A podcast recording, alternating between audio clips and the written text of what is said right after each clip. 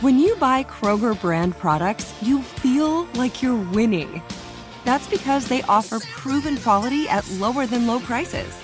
In fact, we guarantee that you and your family will love how Kroger brand products taste, or you get your money back. So next time you're shopping for the family, look for delicious Kroger brand products because they'll make you all feel like you're winning. Shop now, in store, or online. Kroger, fresh for everyone. Are you still searching for your perfect place to call home? Well, now is the time to buy at Fisher Homes. If you're looking to move in before the end of 2024, May could be your last opportunity to start building your dream home and close before the year's end. If you're hoping to move in even sooner, Fisher Homes also has homes that are move in ready and waiting for you, where you can start enjoying the benefits of homeownership even faster. Schedule your personal tour with a new home advisor today at FisherHomes.com and make this spring the season you find your perfect home sweet home.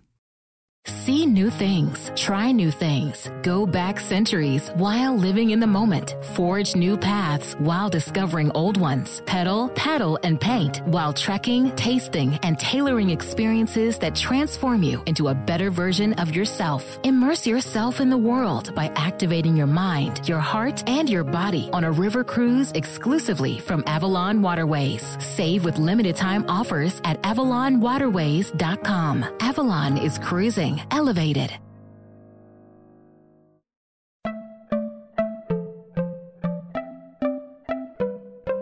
Welcome to Money Making Conversations. It's the show that shares the secrets of success experienced firsthand by marketing and branding expert Rushion McDonald. I will know he's given me advice on many occasions, and in case you didn't notice, I'm not broke. You know he'll be interviewing celebrity CEOs, entrepreneurs, and industry decision makers. It's what he likes to do. It's what he likes to share. Now it's time to hear from my man, Rushion McDonald. Money Making Conversations. Here we go. Welcome to Money Making Conversation. I am your host, Rushion McDonald. I recognize that we all have different definitions of success. For some, it's a sizable paycheck. Mine is helping people wake up and inspiring them to accomplish their goals and live their very best life. These are my passions, and that's what I want to do for you. That's why I'm asking you to listen to Money Making Conversation. In some instances, watch Money Making Conversation. I want you to stop tripping over small challenges and prepare to rise above the bigger obstacles that life will present to you. My next guest, Rachel Hollis, laid the foundation for her lifestyle brand and media company by being a two-time, two-time number one New York Times bestselling author. Hollis connects with a highly engaged and growing global audience who treasures her transparency and optimism. She's one of the most sought after motivational speakers, plays host to one of today's top business podcasts, and is a proud working mama of four who uses the platform to empower and embolden women around the world. Rachel calls Austin, Texas her home. I'm born and raised in Houston, Texas, so you know I love her. More specifically, the Hill Country just outside of Austin, which is a beautiful wooded area. She's on the show to discuss her new book. Didn't see that coming. Please welcome to Money Making Conversation. I'm gonna call her my friend because she's a Texan girl. Uh, Rachel Hollis. Hello, how you doing? Well, based in right now, I got a home in Houston, but my headquarters is in Atlanta, Georgia. So, so I, I I was born in Houston, Texas, with the high school, with the college there, got married in Houston, Texas. So, Texas is my my birth state and my lifestyle state. So, how does Love it feel it. to live in Austin, my friend? And how long have you been in Austin? It feels fantastic. I've been here a little over three years, Mhm. and moving out of Los Angeles into Austin uh, is one of the best decisions I've ever made in my life. Well, I'm gonna just tell you this. I lived in Los Angeles 15 years. Okay, so I know the 405 at 10 p.m. on a Sunday night can be packed like it's 5 p.m. Right, Uh, right. I, I, I, lived in uh, first. I lived in Hollywood, right off of 101 and um, Hollywood, right there. And then I lived off, and then I moved to La Brea, right there, and uh, right across from uh, La, uh, La Brea Tar Pits. I lived in that uh, Mhm. townhomes over there, and then I closed it out, living in the Palazzo, right across from. Uh, uh, the market, uh, farmers market, right across from Nordstrom. I Yep. used to walk out of Nordstrom, like that street light. I walk to that street light and I go into Nordstrom. That's how convenient my life was. nice. Or either Nice. convenient, Rachel, or very successful. Either way, I was living large. You're always living large. living Right. large. But that's what LA does for you. It allows you that environment to live large, and then you move to Austin, and it just it just like immediately slows down. So why was Mhm. that important to have a move to Austin for you, and then most importantly, in your family? Well, I think uh, for for several reasons. The first, the impetus for the move was I am a business owner, And California is not very kind to business owners, but Texas is. Uh, no state so taxes, by I, the way, everybody. No state right, taxes. That is exactly right. uh, so I knew I knew that I wanted to grow my company. I wanted to grow my team, and I thought I had a better chance of doing that in a state that was a little bit more forgiving, was um, much lower cost of living, just really practical reasons for why. And Austin was one of my favorite cities in the world, still is. And so it made a ton of sense. But I don't think I was even conscious of how much I was going to love getting back to the country and having space. And I mean, I'm, I'm doing this interview with you. I'm looking, I'm on a hilltop. I'm literally looking out over just just beautiful land and it feels like such a blessing. Every single day of my life i look out at this view and i never take it for granted. I'm so grateful to be here. You know it's really important that people understand what she's saying. Like i, I grew up and a little backstory on me rachel. I grew up in the in the hood uh uh just six sisters two brothers both my parents in a two bedroom shotgun house. So we space was always an issue. I was always on top of people. Mm-hmm. and so and so you know people understand that creative for a creative person like me, I have to have I have to I have to be able to walk out and not bump into people.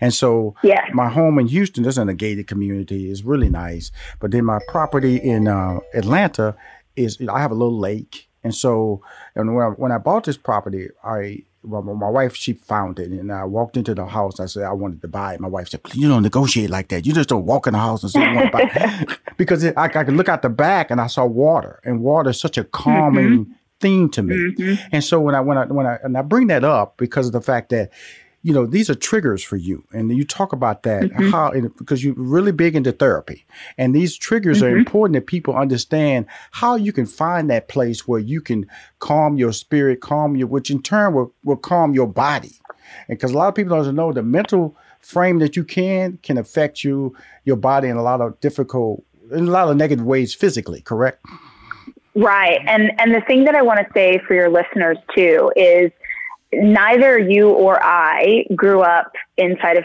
privilege in having money. So like I grew up super poor, um, a lot of really difficult stuff in my childhood. And so I just want to say for people who are listening who maybe think like, oh, it's so easy for you guys to say find space or have a view or well, all of those things.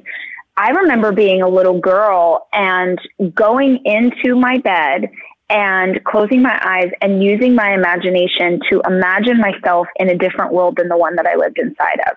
I honestly didn't have the language to call that manifesting or dreaming or naming big goals at the time, but that truly was where I learned how to do it. So you can envision the life that you want. You can envision the space that you are hoping for years before you ever make that thing manifest. So don't think that you need the money or the house or the property in order to find that peace for yourself. That really is something that you can do through mindset and meditation. You know, this is I'm talking to Rachel Hollis. Her book didn't see that coming. I'm gonna tell you why I really, you know, this first time I've spoken to her. But you know, you you meet somebody, you read about them, and you do a little research. You go, I love this person. Okay, first of all, I don't know if you've heard this term, but you know, I, I watch your Instagram account and like the way you stand because your your your toes point inward. Okay, when you stand. Thank you. yes. That's called pigeon toed. I don't know if pigeon toed. Pigeon yes, toed. A lot of people don't know that. my whole life. Right, right. You know, and I'm pigeon toed. Okay, so we pigeon toed okay, couple. Good. We're pigeon toed couple. Okay. One. Okay. So Great. so so I, that's why I, I, I said so. So I said, oh, she's pigeon toed. I love her. I love her. And then I'm reading a book, and she says, uh, she says this funny line, and she talks about, you know, swallowing a watermelon seed, and you think a watermelon will grow in your stomach. Raise your hand. That was Rushion McDonald. Rushion. Right. I, thought Santa Claus was real. I'm just going to let you know. That's right. how. That's how simple my of mind course. was. That's how simple my of mind course. was. And so and so then another thing I laughed out loud, and I I was so fun just listening to reading your book was the was the uh, because uh, was the the birthmark, the little mole. Oh my god! Yeah. I wanted the birthmark so bad Rachel. That's hilarious. I, you know, I just I just wanted a little mole somewhere so I could just that's my little sexy spot right there. That's my that's my and you and you got it right there. You know, I and, did, and, and you man. talk you talk about it. So so you we hit it off. Well, we hit it off in four ways. Austin, Texas. There you go. Okay. Great. Then you a pigeon toed, and a lot of people when you tell Yes. a pigeon toed, unless you pigeon toed, you don't know what you're talking about. Okay. You don't know what that means. Oh, You don't know. And then she has a beautiful birthmark. And then she actually believed that she swallowed a watermelon seed, a watermelon will grow in her stomach. Rushion McDonald. Yes. well, and in the book, the, the reason I'm talking about the watermelon seed is that I want to ask you as a reader, what are things that you used to believe as capital T truths that you now know were are not true? Because if you held on to the belief about Santa Claus or the Easter Bunny or, you know, the, you know, if I, if I swallow an apple seed, like it's poison and it's going to kill me, mm-hmm. then you can ask yourself, what as an adult right now, what limiting belief, what thing are you holding on to right now that could also not be true?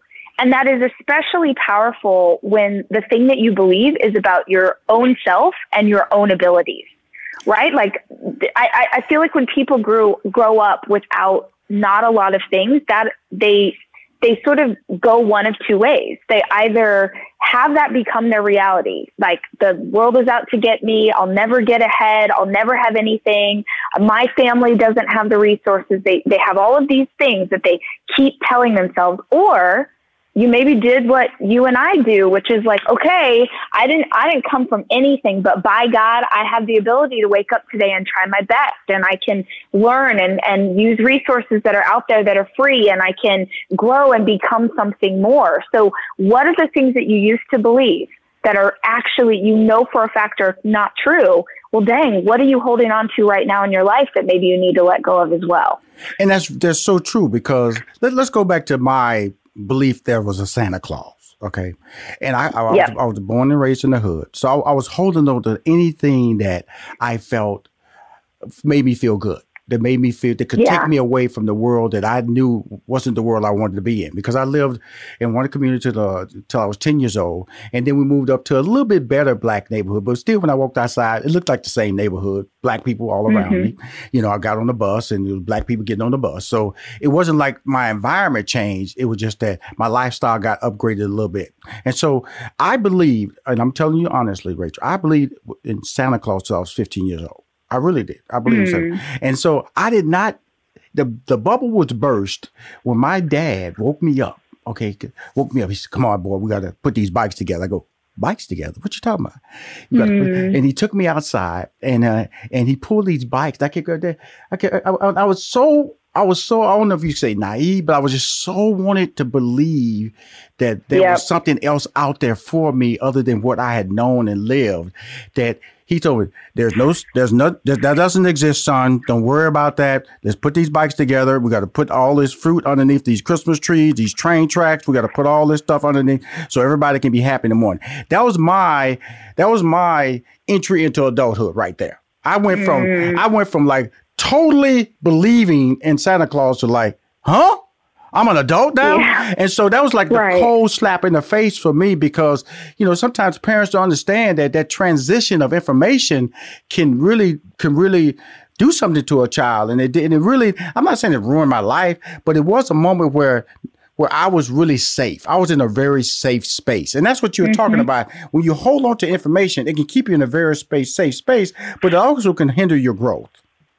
Absolutely. And what's so crazy is that people will hold on to the certainty because they do feel comfort in it, even to their own detriment. Right. So, Right. uh, I mean, I think your the your story about finding that out, it like oh makes my heart hurt. And I I don't know why this just popped into my head, but the fact that it's something that you still think about and like you can hear when you tell that story that it is a painful memory for you even if it was sort of a rite of passage. And of course your dad couldn't have thought you know at 15 years old that you still maybe were holding on to that truth. I wonder what it looks like in your life today. Like have you ever thought about I, i'm just thinking as we go into the holidays and christmas is coming around like have you ever thought about doing something like putting effort into you know, do you vol- volunteer or, or, give presents or something to um, uh, kids in foster care? Or do you do something where you are keeping the spirit of Santa Claus alive well, you know, for the, other little kids? Well, you know, the thing about my personality is that I always go back. Uh, since I was 18, I can always realize our, our, my mission is always to make other people's lives better. I'm a, mm-hmm. I'm always in a position to make young people see there's opportunity. So I make donations. I'm I'm tied to like specific uh, programs, whether it's entertainment programs for kids who want to pursue entertainment careers. I have a scholarship foundation at my alma mater, University of Houston, for minority students who want math and science opportunities and optometry opportunities and education. So so I've always had that built-in mechanism to to make people feel good and see opportunity. And then I'm a big Christmas decorator. Okay, I love the, mm. that, that, that Christmas tree is going up at my house. You know, I, I will spend money right. to make sure people understand that I value and feel good about the Christmas moment, the spirit of uplift, the spirit of mm-hmm. feel good. That that dominates my life. And so when I'm reading your book, mm-hmm. you know, don't see don't didn't see that coming. You know, your whole story when you're telling from that tragic moment, you know, mine is nowhere near the tragic moment you walking in on your brother Ryan and his suicide. It, but it was a jolting moment for me because I was in denial about there was no Santa Claus, according to my parents. You know? Right. When people told me, right. I, said, I, wrote letters. When you go look at the news, they always tell you he's flying over the North Pole. They telling the, yeah. the news is the news is telling. I, I just up and tell my friend. They would look at me like, "Boy, you are so stupid." really? Look at the news. I validate, and so when you look at a situation right. like like in regards to you, you see signs, but you ignore them, and I think that that's what happened in your brother's situation. There were signs, and they were mm-hmm. ignored, and then the reality is never a good thing because the reality led to his suicide. So, mm-hmm. but that was a point that that, that jolted you, and there was a rite of passage that you weren't prepared to deal with. Yes, you had to yes. deal with it because guess what? It was thrust upon you. Yes, exactly. Well, I think, you know, that is, I, I think that most people go through something in their lives that divides their life in half. It's that pivotal moment, whether that happens at age six or 14 or 39, where you divide your life into before and after this thing. And for me, the death of my older brother is my before and after. Mm-hmm. Is it, you know, I, I describe it as our, our family was, uh, was so, was so not great eh, but we were still clinging to something, right? And then Ryan's death was, it literally was the straw that broke the camel's back. Like it just decimated whatever was left. And as much as I have always been a really mature even as a little girl, I, w- I was very mature. I grew up, like you said, you know, you grew up in that moment. I grew up that day. Um, I, you know, my parents really, obviously, you know, they had just lost their son, but they really struggled with keeping it together. And I remember being way too young and, you know, doing things that I shouldn't have been doing, calling and telling family members that he was gone or helping to, you know, write the obituary, just things that like I was 14. And in retrospect, now that I have my own kids, I can look at that and see how not okay it was.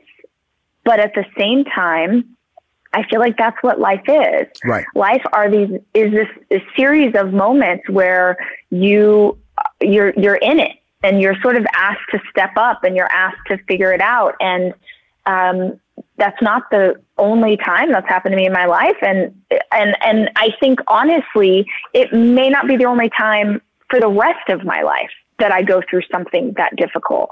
Which you know, I think about this year, right, 2020, and everybody keeps talking about 2020 and how they can't wait till it's over. I heard it again on the radio this morning, like, oh, only two more months until this horrible year is over. And I just feel like people are in for such a rude awakening because I really do think that people are clinging to the idea that on New Year's Eve at midnight, suddenly all of our problems are going to go away.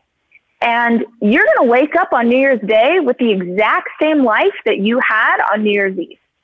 And this year, this really hard year of 2020 is not the only hard year you're going to live in the rest of your life. Like, sit with that for a minute. because I feel like people are like, oh, I just got to get through this thing. Well, great. What's going to happen three years from now when something even more terrible happens to you or someone you love? You're going to look back on how you handled this moment, this year, this hardship, and you're going to ask yourself, did you step up? Did you do what needed to be done? Did you keep going or did you pull the covers over your head and, and hope that something was going to change? You know, it's really interesting when I hear you talk like that, and because you know, you you you you you live a life where you are a mom. You're just a regular person who mm-hmm. just happens to be a visionary, and that's why when I ever hear people talking about I can't wait, those people are I look at them and I have to walk away because my mindset and your mindset is already deep into 2021. That's what planners do. You can't make money yeah. thinking 30 day cycles. You're thinking six months and a year because you you think about rent, you think about budgets. That's how you that's how you yeah. plan success. People who are thinking 30 days out, they're just people who just in that rat wheel. They just rolling just to pay yeah. that bill, pay the light bill, and you can never save money like that. And when I when I look at mm-hmm. what, what you're trying to do with your life and what I've done with my life is that we're just trying to win and we're trying to win with advice on how you can win too.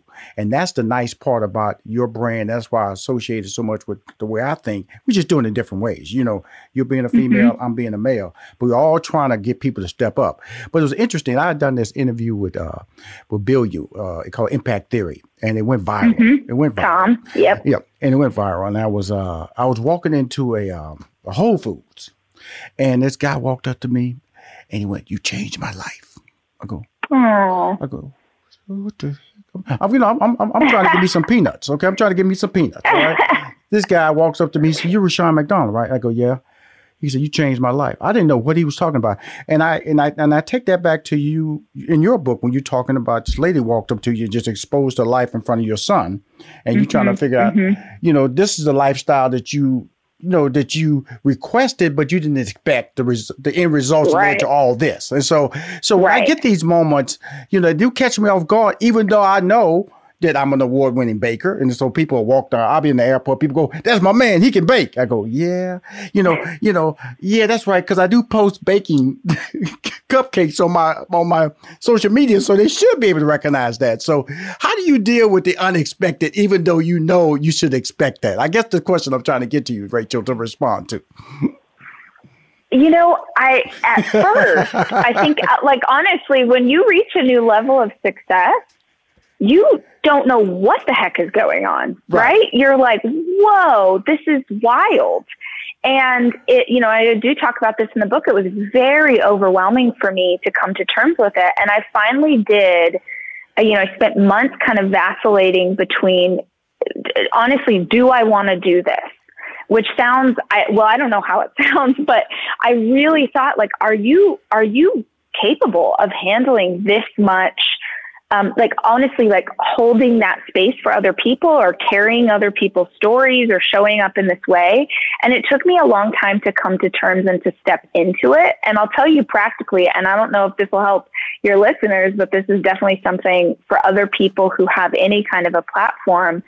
I honestly made a decision that if I was going to continue to do this work, if I am in public, I am ready to be there for other people. So nine times out of 10, no, especially in COVID, nobody stops me, right? Like mm-hmm. I'm, like I've got a mask on. Maybe they don't even know it's me. They, I, nobody stops me, mm-hmm. but I get stopped. And when I get stopped, it's not, hey, I love your work. It tends to be something much more in depth or much more emotional because of the kind of things that I talk about and write about. And in that moment, I just think like, I want to show up for this community. I want to do the very best I can for them. I went on a run this morning at the lake, which is sacred practice for me. And I was running and someone, you know, started yelling my name. Now I could absolutely, I got AirPods in. I could just keep on running and pretend that I didn't hear that person behind me. But again, if if I'm going to do this, then I have to be in community with these people and I have to be grateful for that. And I want those women, especially to know that I see them. And so I turned around and ran back to her and it was Andrea, looked her in the eye, heard her story, want, you know, gave her a moment. And, and then we just kept, I just kept on running. because that's what this is. So for me, like I said, it helped me to prepare myself for the fact that I don't know if I'm going to get stopped, but if I am, I feel like I have been blessed with this platform. Now I've worked my butt off to get here, but I also believe that God gave me this opportunity. And if I believe that someone greater, something greater than me gave me this moment, this opportunity, this community of, of fans and readers, then I am going to own that responsibility and be present for them if they have a, a moment with me out in the world. Um, I 100% agree with you. I'm talking to Rachel Hollis. Hey, Rachel! Okay, you know, that's what she gets. hey, Rachel! My girl! Didn't see that coming. Yep, just you know, like that. didn't see that coming. Uh, you know, Rachel, I, I managed Steve Harvey uh, for like 16 years. In fact, you know, he was one of our good friends in 2000. He was a very popular comedian and and then I did the did the Family Feud deal. I did the HarperCollins deals with uh, the books that sold millions worldwide and was translated in over thirty different languages. And in each step that I went along, more fame came his way.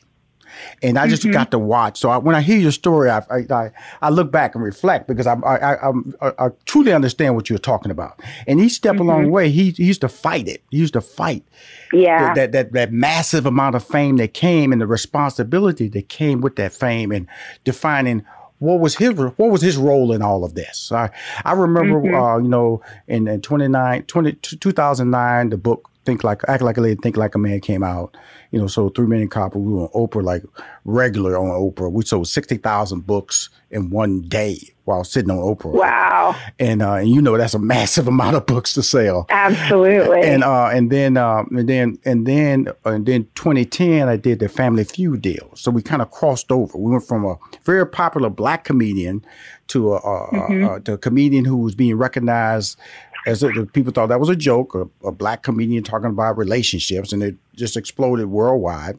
And then we went to Family Feud, and we was crossing over. You know, even though our talk show, and then the talk show launched in 2012.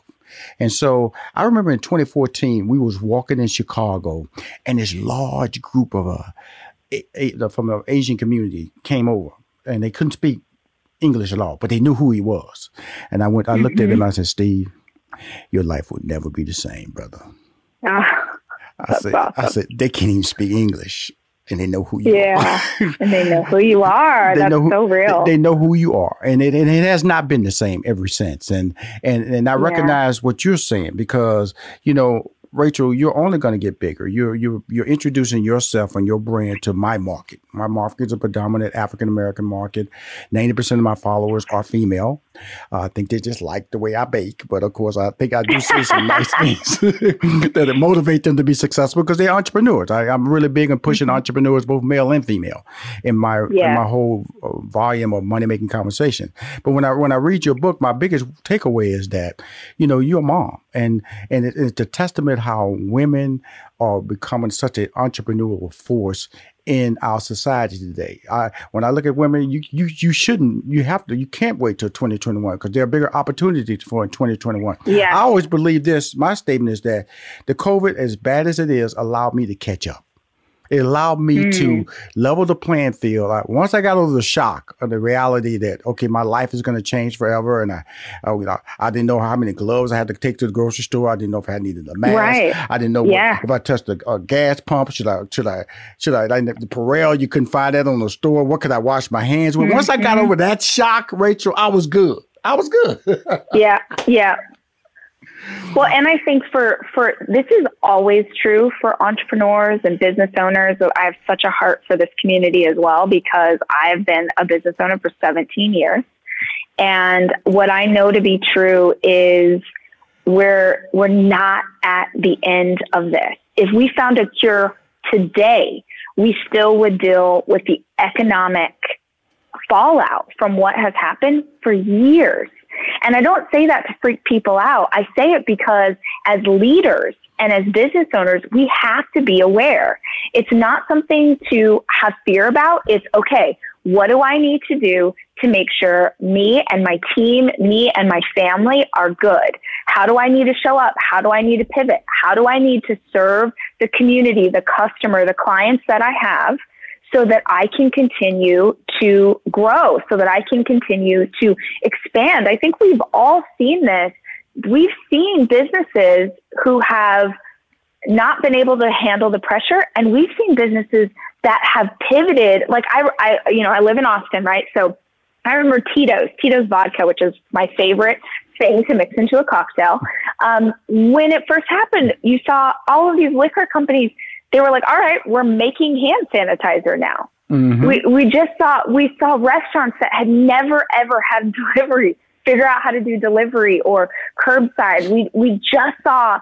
I, I love it because we've seen the human spirit.